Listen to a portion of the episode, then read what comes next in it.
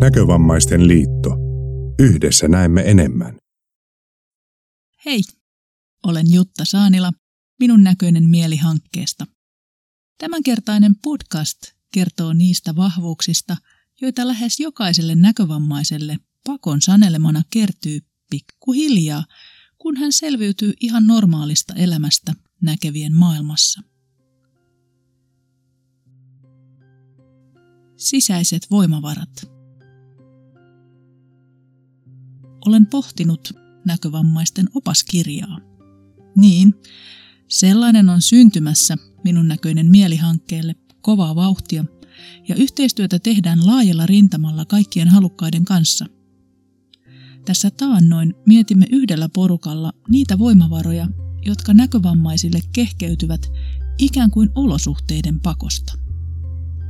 Timanttikin hioutuu ihan valtavassa paineessa pikkuhiljaa, niin myös nämä avut ja kyvyt syntyvät kuin huomaamatta, mutta syntyvät kuitenkin.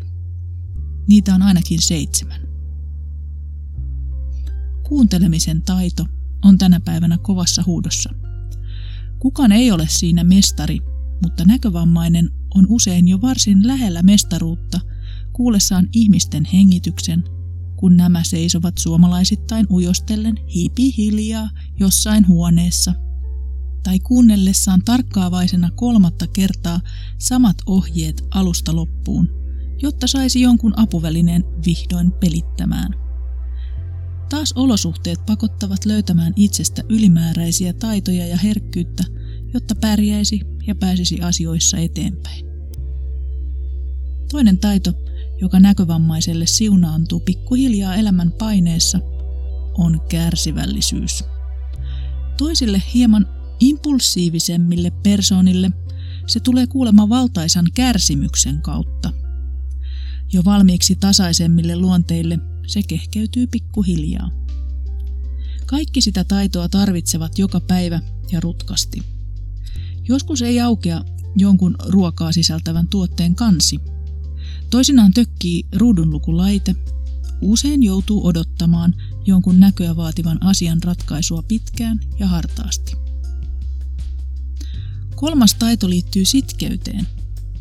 Vaikka voisi kuvitella sen olevan kärsivällisyyden lähinaapuri noin taitona, niin se on vielä jotain ihan muutakin. Perään antamattomuutta tarvitaan, kun jokin tietotekninen ongelma ei ratkea ensimmäisellä kerralla eikä ensimmäisen tukihenkilön avulla. Sitkeyttä vaaditaan, jos kadulla apua pyydettäessä ei ensimmäinen ihminen auta. Supersitkeyttä vaaditaan, jos ei vielä toinenkaan noteraa. Sitkeyden asenne on tarkkaan opittu, jos ihminen pyytää ja saa apua siltä kolmannelta, eikä loppupäivä silti ole vielä millään lailla pilalla. Näkövammaisen neljäs taito liittyy kaikkien jäljellä olevien aistien yhteisherkkyyteen. Herkkyyttä ei ole vain sormenpäissä, muussa kehon tuntoaistissa, kuuloaistissa, maku- ja hajuaistissa, vaan sitä on hyvin kokonaisvaltaisesti koko kehossa ja mielessä. Näköaistin puuttuessa osataan vaistota äänettömiä viestejä, tunnistaa toisten tunteita omassa kehossa ja lukea viestejä rivien välistä. Tämä herkkyys on äärimmäisen käyttökelpoinen sosiaalisissa tilanteissa, kun täytyy ymmärtää toisen äänen sävyistä, tauoista ja voimakkuuksista niitä asioita, joita näkevät havainnoivat kasvojen ilmeistä. Viides taito, jota näkövammainen tarvitsee hyvin paljon, on tarkka muistaminen. Muisti kehittyy monella äärimmäisen tarkaksi ja pitkäkestoiseksi. Näkövammainen ystäväni muisti useiden vuosien tauon jälkeen lasteni nimet, syntymävuodet sekä milloin ja missä olimme viimeksi tavanneet.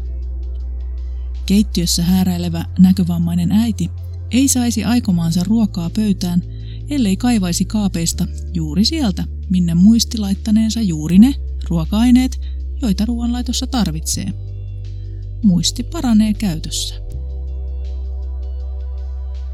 Kuudes ominaisuus on valppaus.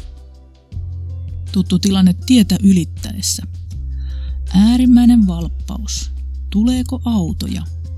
Kuuluuko liikennevalojen äänimerkki? Tuleeko ketään muuta ihmistä samaan aikaan tien yli? Valppauden taito hioutuu tässä ja useissa vastaavissa riskialttiissa tilanteissa elämän soljuessa eteenpäin.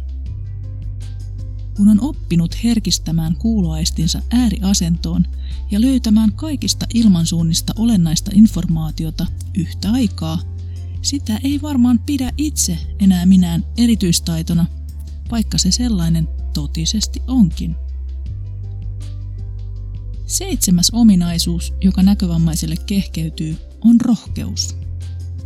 Joka kerta, kun astuu ovesta ulos, niin alkaa seikkailumatka. Ensimmäinen pelko koskee taksin saamista. Tuleeko sitä tällä kertaa? Tuleeko ajoissa? Ja jos tulee, niin osaako se ajaa perille? Vaaditaan todellista rohkeutta lähteä tähän seikkailuun, jota kutsutaan normaaliksi paikasta toiseen siirtymiseksi mutta joka on nykyään täynnä erilaisia epävarmuustekijöitä. Tarvitaan rohkeutta kohdata toisen kulttuurin edustaja, joka ei ehkä hahmota näkövammaisen ongelmaa lainkaan ja kyselee olemattomalla kielitaidolla mahdottomia kysymyksiä toisen vastata.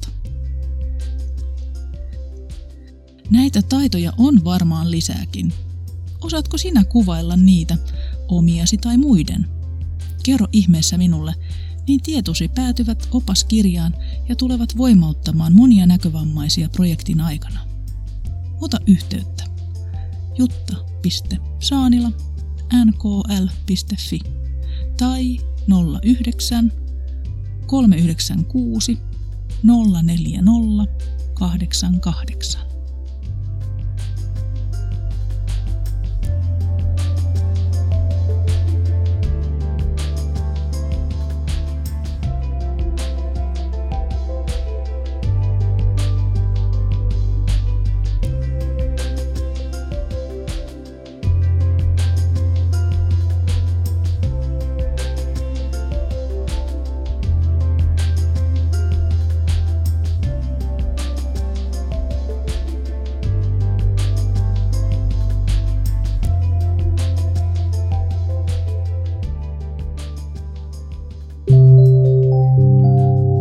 Näkövammaisten liitto.